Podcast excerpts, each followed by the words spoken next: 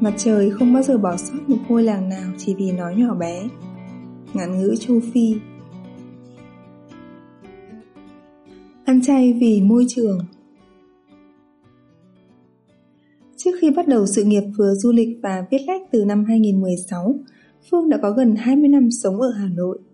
Lớn lên ở đô thị, tắc đường là cơm bữa, khói bụi là tráng miệng, anh chẳng bao giờ đeo khẩu trang, dù trên TV hay cảnh báo về chất lượng không khí. Tuy thế, sau chuyến chu du 3 tháng ở Phú Quốc, anh đã thay đổi hoàn toàn. Ngay khi bước xuống sân bay nội bài, Phương đã cảm thấy không thể thở nổi, cứ như thể bị nhét bông vào mũi. Một con cá được sinh ra và lớn lên ở dòng sông ô nhiễm đen ngòm thì sẽ khó mà biết được những dòng sông trong lành là như thế nào. Có lẽ 3 tháng hít thở không khí ngoài đảo đã giúp Phương nhận diện được sự khác biệt của chất lượng không khí. Sau đó mỗi năm, chúng tôi đều chu du ở những vùng biển, vùng núi, chứ ít khi về thành phố lớn. Một phần là để lấy cảm hứng viết lách, song phần lớn là để tránh khói bụi. Chưa kể là thời tiết cũng ngày càng thất thường và khắc nghiệt hơn. Miền Bắc ngày càng giá lạnh, miền Nam ngày càng trở nên nóng bức. Sự thay đổi nhiệt độ trong ngày cũng rất khác biệt.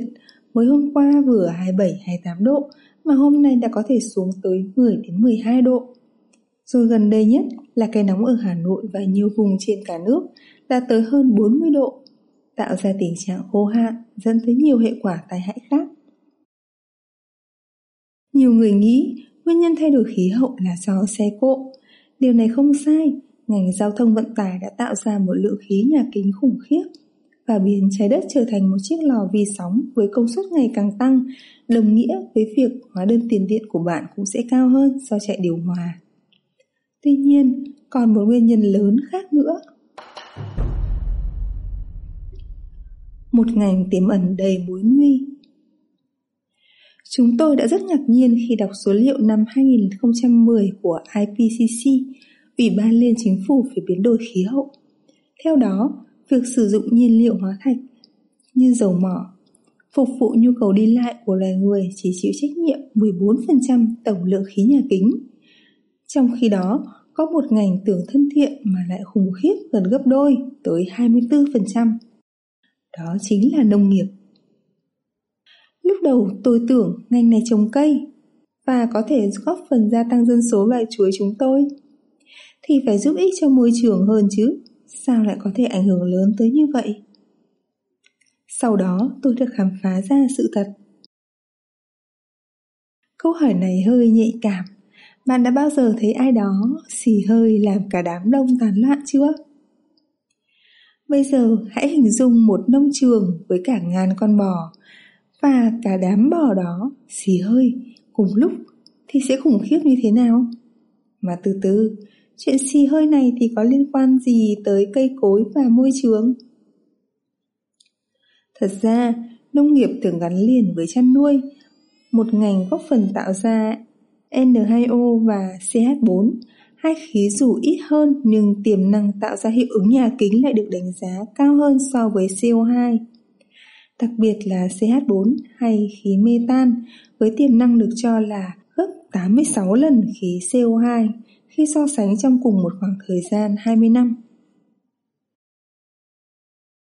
Tìm hiểu kỹ, bạn sẽ thấy phần lớn cây trồng trong nông nghiệp được sử dụng làm thức ăn cho gia súc trong đó có cả chuối bạn nhé.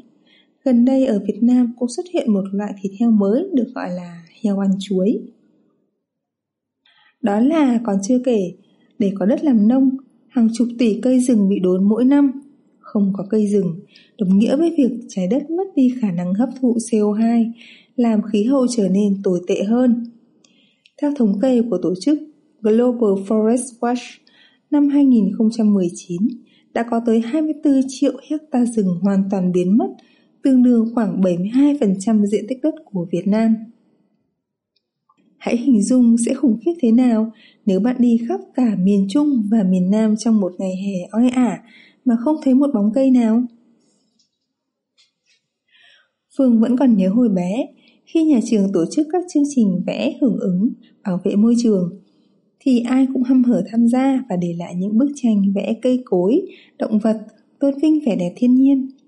Con người thật lạ khi họ cố gắng bảo vệ môi trường bằng tư tưởng và gián tiếp làm tổn hại nó nghiêm trọng bằng hành động khi ăn những bữa sáng lúc đích thịt. Việc chuyển sang ăn chay tưởng như chỉ là mong muốn cá nhân, song lại có ý nghĩa vô cùng to lớn đối với môi trường.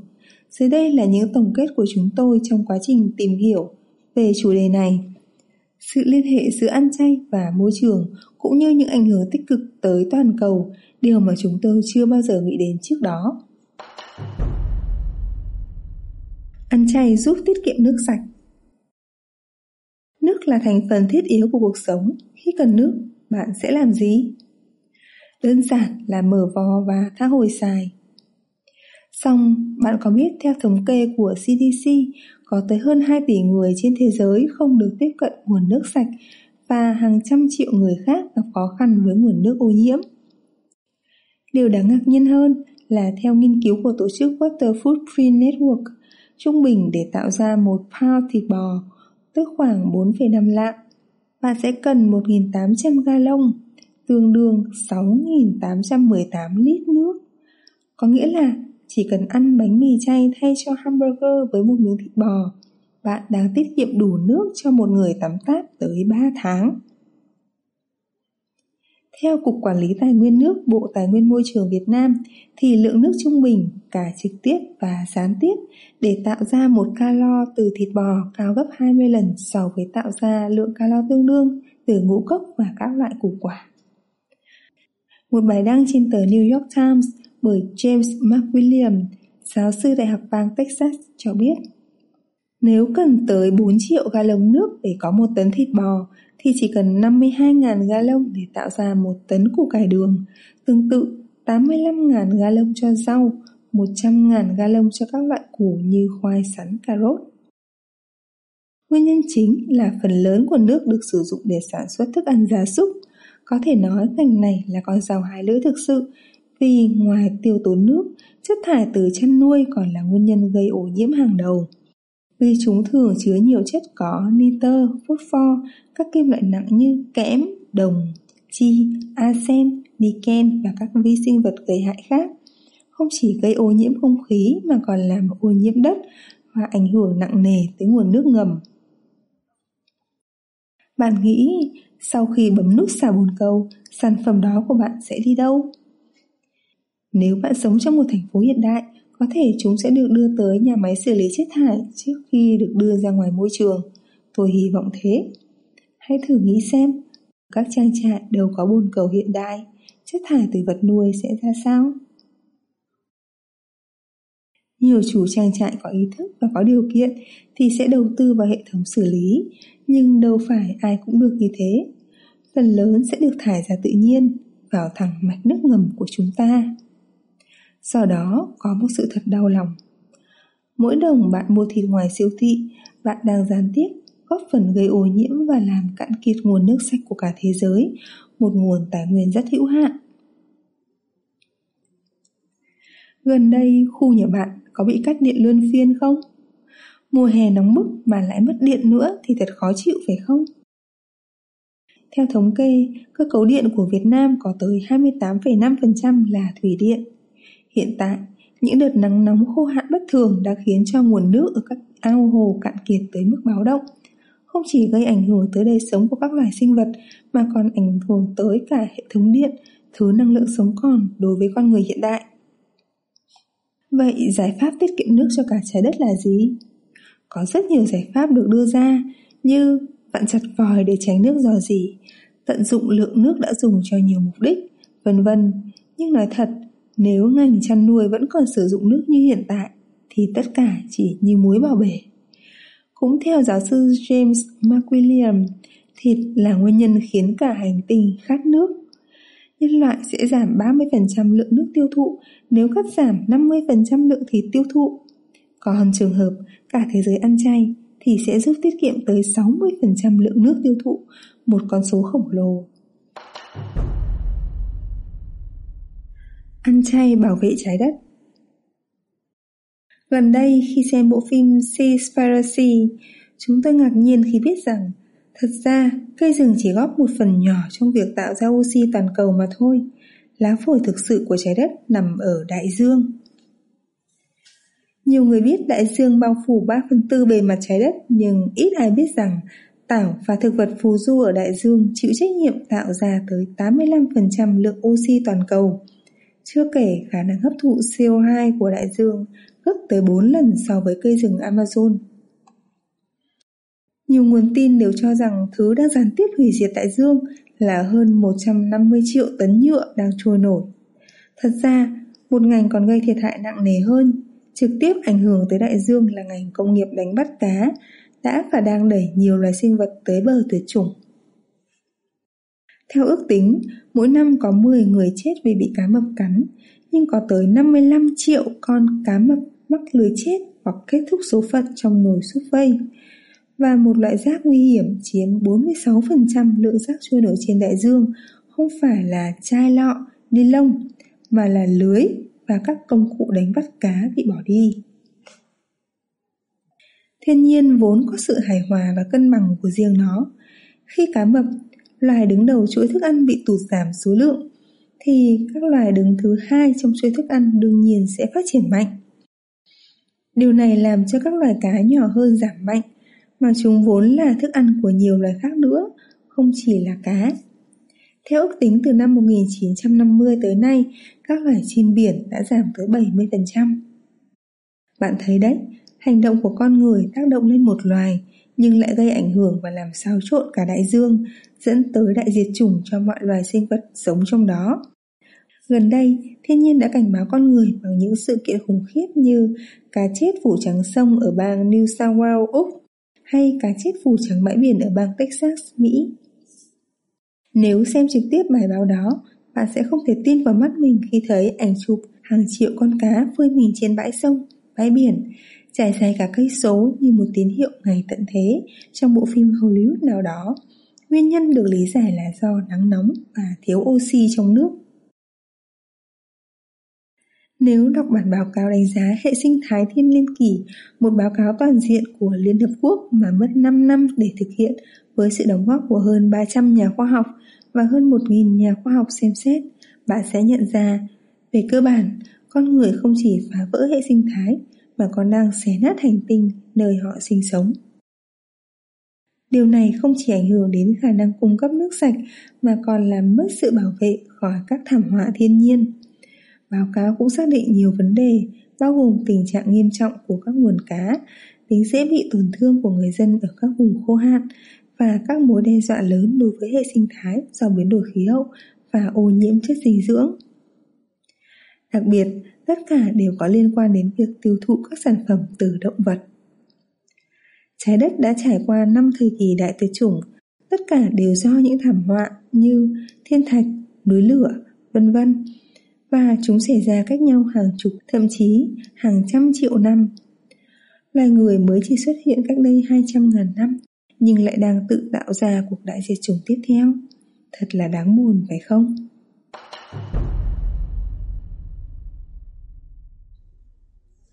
Ăn chay có thể xóa bỏ nạn đói.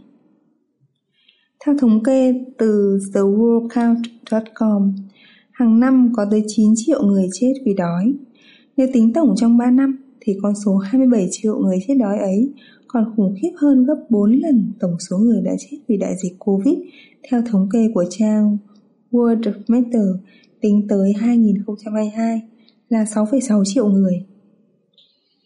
Trong khi đó, theo chia sẻ của David Piment, giáo sư sinh thái học tại Đại học Nông nghiệp và Khoa học Đời sống Cornell, Hoa Kỳ, thì lượng ngũ cốc nuôi gia súc trong một năm ở Mỹ có thể đủ nuôi 800 triệu người và việc xuất khẩu chúng có thể thu về tới 80 tỷ đô để làm vô số việc hữu ích khác. Về lý thuyết, nếu cả thế giới ăn chay hoặc đơn giản chỉ cần dùng một phần nhỏ ngũ cốc nuôi gia súc kia để nuôi con người, nạn đói sẽ được giải quyết hoàn toàn. Mới đầu tôi nghĩ thật phi lý, nếu chỉ ngũ cốc làm sao mà đủ no mà giải quyết nạn đói. Và câu trả lời đã đến khi chúng tôi tình cờ đọc được một câu chuyện có thật của ngôi làng Kasungu ở Malawa, châu Phi vào những năm 2001. Chuyện kể về cậu bé William Quacambra rất đam mê khoa học luôn hào hức đến trường để được học hỏi thêm, nhưng đã bị đuổi học vì gia đình không thể đóng đủ học phí. Cùng lúc đó, cả dân làng cũng sắp lâm vào cảnh chết đói. Thực phẩm chủ yếu của họ là ngũ cốc, nhưng hết lũ lụt tới hạn hán, họ không thể trồng thêm, mà chính phủ cũng không hỗ trợ được gì. Với sự thông minh và lạc quan, cậu đã tạo ra một thiết bị tận dụng sức gió đưa nước về ruộng, cứu thoát dân làng. Câu chuyện đã được chuyển thể thành bộ phim The Boy Who Harnesses the Wind rất hay. Bạn nên xem nhé. Đặc biệt trong phim có một cảnh làm chúng tôi mãi ấn tượng, đó là cảnh gia đình cậu bé trân trọng từng bắp ngô như kho báu. Hàng ngày họ dùng tay để mài từng bắp ngô thành bột, chia nhau trong từng bữa ăn. Tính ra mỗi bữa ăn chỉ được dùng có một hai bắp ngô mà chia tới tận 4 đến 6 người. Trong lúc dân làng đói khát, gia đình họ may mắn vẫn có một hòm kho báu là kho ngô dự trữ nhỏ nhỏ. Và rồi họ đã bị cướp bởi chính những người trong dân làng vì cơn đói khát. Khi chính phủ trợ cấp được một ít ngũ cốc, cậu bé Win được phân công đi lấy. Trải qua một hàng dài, người xếp hàng để được phân phát lương thực. Cuối cùng, cậu cũng có một ít. Nhưng không ai dám bước ra khỏi nhà kho theo lối vào cũ, chỉ vì sợ những người bên ngoài đang chờ và cướp mất. Xem cảnh đó mà nước mắt chúng tôi tuôn rơi và chợt nghĩ tới cảnh những cánh đồng ngô bạt ngàn ở các nước phát triển được đầu tư để nuôi bò mà cảm thấy thật bất công vô cùng. Chúng tôi đã hiểu trên thế giới quả thật những cảnh tượng đau xót như thế. Có những nơi mà chỉ cần vài bắp ngô là đã giúp cả một gia đình sống qua ngày. Việc ăn chay tưởng như của Phương, của Giang, của bạn, của mỗi người, nhưng hãy tưởng tượng một khi đã nhân rộng, nó sẽ có sức ảnh hưởng tích cực tới cục diện thế giới như thế nào. Thông điệp từ anh cả cô Nghiêu Hãy hình dung bạn sinh ra trong một bộ tộc đã sống biệt lập trong rừng sâu hàng ngàn năm, Rồi đột nhiên một ngày bạn xuống phố đi bộ trong thế giới hiện đại, Bạn sẽ choáng ngợp thế nào? Thế nên, bạn sẽ phải ngạc nhiên trước sự an nhiên từ Kobe Mama và những người trong bộ lạc của ông khi chân trần bước đi dưới phố. Vẻ mặt họ thản nhiên như thể họ coi tất cả những phát minh hiện tại của các Younger Brothers, cách họ gọi loài người là những món đồ chơi bình thường. Dù sống biệt lập giữa rừng núi, bộ tộc Kogi đã khiến cả thế giới kinh ngạc khi họ có thể biết và dự báo mọi chuyện đã, đang và sẽ diễn ra trên khắp trái đất. Họ tự coi mình là anh cả của loài người với nhiệm vụ chăm sóc trái đất. Điều đó được giải thích là do họ đã dành rất nhiều thời gian thiền định một thanh niên ở bộ tộc này chỉ được coi là trưởng thành sau khi đã dành 9 năm ngồi trong hang, quay mặt vào vách đá để chiêm nghiệm nội tâm, phát triển sự kết nối sâu sắc với mẹ thiên nhiên. Từ những năm 1990, khi nhận thấy các Younger Brothers đã làm tổn hại thiên nhiên tới mức báo động, người cô ghi đã chủ động liên hệ với thế giới bên ngoài để đưa ra các cảnh báo về tương lai thảm khốc của hành tinh nếu loài người không thay đổi cách sống. Sau đó, BBC đã cho ra mắt bộ phim tài liệu From the Heart of the World để truyền tải thông điệp của họ. Tuy có đời sống giản đơn, tách biệt xã hội, nhưng cách nghĩ và lối sống hài hòa với thiên nhiên của họ khiến rất nhiều người phải suy ngẫm Chế độ ăn uống của người cô ghi là thuần thực vật, bao gồm các loại lá cây và rau củ quả. Họ làm điều này một cách tự nhiên vì sự tôn trọng mẹ trái đất. Như một hệ quả, tuổi thọ người cô ghi rất cao, lên tới cả trăm tuổi. Họ sống rất khỏe mạnh, hầu hết không có bệnh tật gì, kể cả sâu răng. Người cô ghi quan niệm, thiên nhiên như bà mẹ đạp đang đã lo liệu đủ mọi thứ cho mọi loài thì cứ yên tâm vui sống chim chóc nhật nhơ bay lượn mà vẫn không bị chết đói. Vậy sao chúng ta phải lo? Chúng tôi ai cũng ăn ngày ba bữa và chẳng quan tâm mấy đến chuyện đó. Dù bộ phim đã truyền tải thông điệp rất sâu sắc, thế nhưng người đời vẫn phớt lờ họ. Điều này làm người cô ghi thắc mắc sao không ai chịu hiểu rằng trái đất cũng là một cơ thể sống. Chỉ cần hỏng một phần thì toàn bộ cơ thể cũng nguy kịch. Hơn 23 năm sau, nhà làm phim Alan Arria đã được triệu tập trở lại để cùng người cô ghi làm mới thông điệp vào bộ phim Aluna, giúp mọi người nhận ra sự kết nối sâu sắc của mọi yếu tố trên trái đất.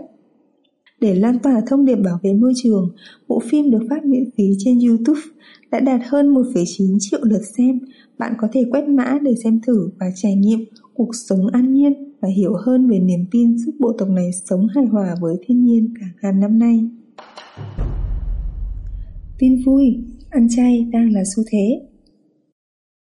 Từ năm 1994, cứ vào ngày mùng 1 tháng 11 là những người ăn chay trên thế giới lại rất hào hứng bởi vì đó chính là World Vegan Day, ngày thuần chay thế giới và ngày càng có nhiều người hưởng ứng. Theo thời báo The Guardian, lượng thịt tiêu thụ ở Anh đã giảm tới 19% trong 10 năm qua và năm 2019 với họ là năm ăn chay. Ngày 6 tháng 12 năm 2020, một đạo luật được thông qua tại bang New York. Theo đó, sự luật 147 1A xẹp A407 quy định rằng các bệnh viện bắt buộc phải cung cấp các bữa ăn và đồ ăn nhẹ có nguồn gốc thực vật theo yêu cầu. Ngoài ra, cũng không được phép tính thêm phí khi bệnh nhân yêu cầu một cách hợp lý các lựa chọn thuần chay. Ngày 4 tháng 2 năm 2022, thời báo Reuters cũng cho biết hệ thống trường công ở New York đã quyết định cho 1,1 triệu học sinh ăn chay hoàn toàn vào ngày thứ Sáu với hy vọng giảm bớt các bệnh mà trước đây chỉ xuất hiện ở người lớn, nay đã xuất hiện trên trẻ em do tình trạng ăn thịt quá nhiều. Nếu tìm kiếm từ khóa trường học thuần chay, bạn sẽ thấy nhiều nơi tại Mỹ, Trung Quốc và cả Việt Nam nữa bắt đầu xuất hiện những trường mầm non, trường tiểu học mà trẻ em được phục vụ những bữa cơm thuần chay đầy đủ dinh dưỡng. Không ngẫu nhiên mà Happy Cow, một ứng dụng dành cho người ăn chay lại có tới cả triệu thành viên sử dụng và con số này không ngừng gia tăng. Bản thân chúng tôi đã biết Happy Cow từ lâu, không chỉ giúp tìm ra những địa chỉ ăn chay uy tín, dễ dàng mà còn có nhiều thông tin bổ ích. Hiện tại, rất nhiều chế độ dinh dưỡng để chữa bệnh trên thế giới đều có lời khuyên chung hạn chế sản phẩm gốc động vật, khuyến khích ăn chay nghiêm ngặt. Chỉ tiếc là thường khi phát bệnh, các bệnh nhân mới được tiếp cận với các lời khuyên hữu ích này. Ở Việt Nam, phong trào ăn chay, sống xanh cũng đã bắt đầu phát triển mạnh hơn xưa. Gần đây thi thoảng tôi cũng thấy trên VTV có vài chương trình và phóng sự ngắn nói về lợi ích của ăn chay. Rồi chỉ cần nhập từ khóa ăn chay trên YouTube, bạn sẽ thấy nhiều clip với cả triệu view của người Việt Nam nói về ăn chay. Trên Facebook cũng có nhiều nhóm ăn chay thảo luận sôi nổi như câu lạc bộ ăn chay trường sống giữa đời thường với gần 300.000 thành viên, rồi nhóm mẹ và bé ăn chay cũng có hơn 5.000 thành viên, vân Ngoài ra, khi tới các vùng du lịch ở Việt Nam, bạn sẽ thấy các nhà hàng chay đã xuất hiện nhiều hơn trước. Lý do chính là có rất nhiều người nước ngoài ăn chay khi quan sát các quán chay ở Đà Nẵng, Hội An, Phú Quốc. Phương và Giang thấy có tới 90% là người nước ngoài và rất nhiều khi hai tác giả là những người Việt Nam duy nhất trong quán. Dù những thông tin và các con số đó chưa là gì so với cả trăm triệu dân của Việt Nam, nhưng cũng là một tín hiệu đáng khích lệ. Bản thân chúng tôi luôn tin rằng ăn chay không chỉ là một xu hướng mà còn là sự trở về với tự nhiên